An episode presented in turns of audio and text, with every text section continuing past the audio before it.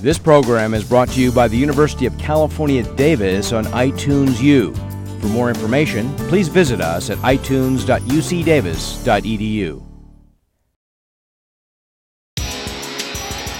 From the University of California at Davis, this is Newswatch. In an effort to prepare for an epidemic outbreak, UC Davis offered free flu vaccinations for its students and employees. The campus practiced its role in Yolo County's plan for rapidly distributing medicine.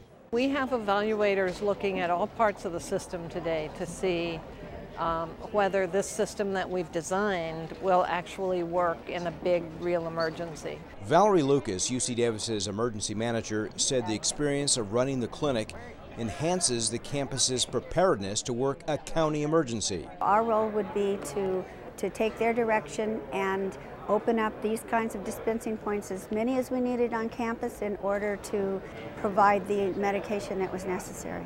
The clinic also featured a video connection with an infectious disease specialist. What are the benefits of telemedicine as it relates to a public health emergency? The idea of using telemedicine is that to get you better access to specialty care that you need during these, possibly need during these mass vaccination programs. With the video component, I can look at the patient, I can look at specific lesions on that patient, I can have someone there who can help me uh, be my physician extender and um, listen to the patient's um, heart and lungs and give me feedback and have a much more of a informative and direct interaction.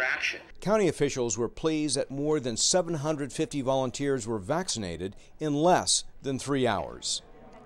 Paul Fodenauer reporting from UC Davis. For more information, please log on to broadcast.ucdavis.edu.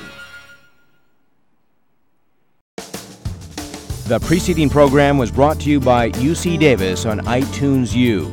Please visit us at itunes.ucdavis.edu.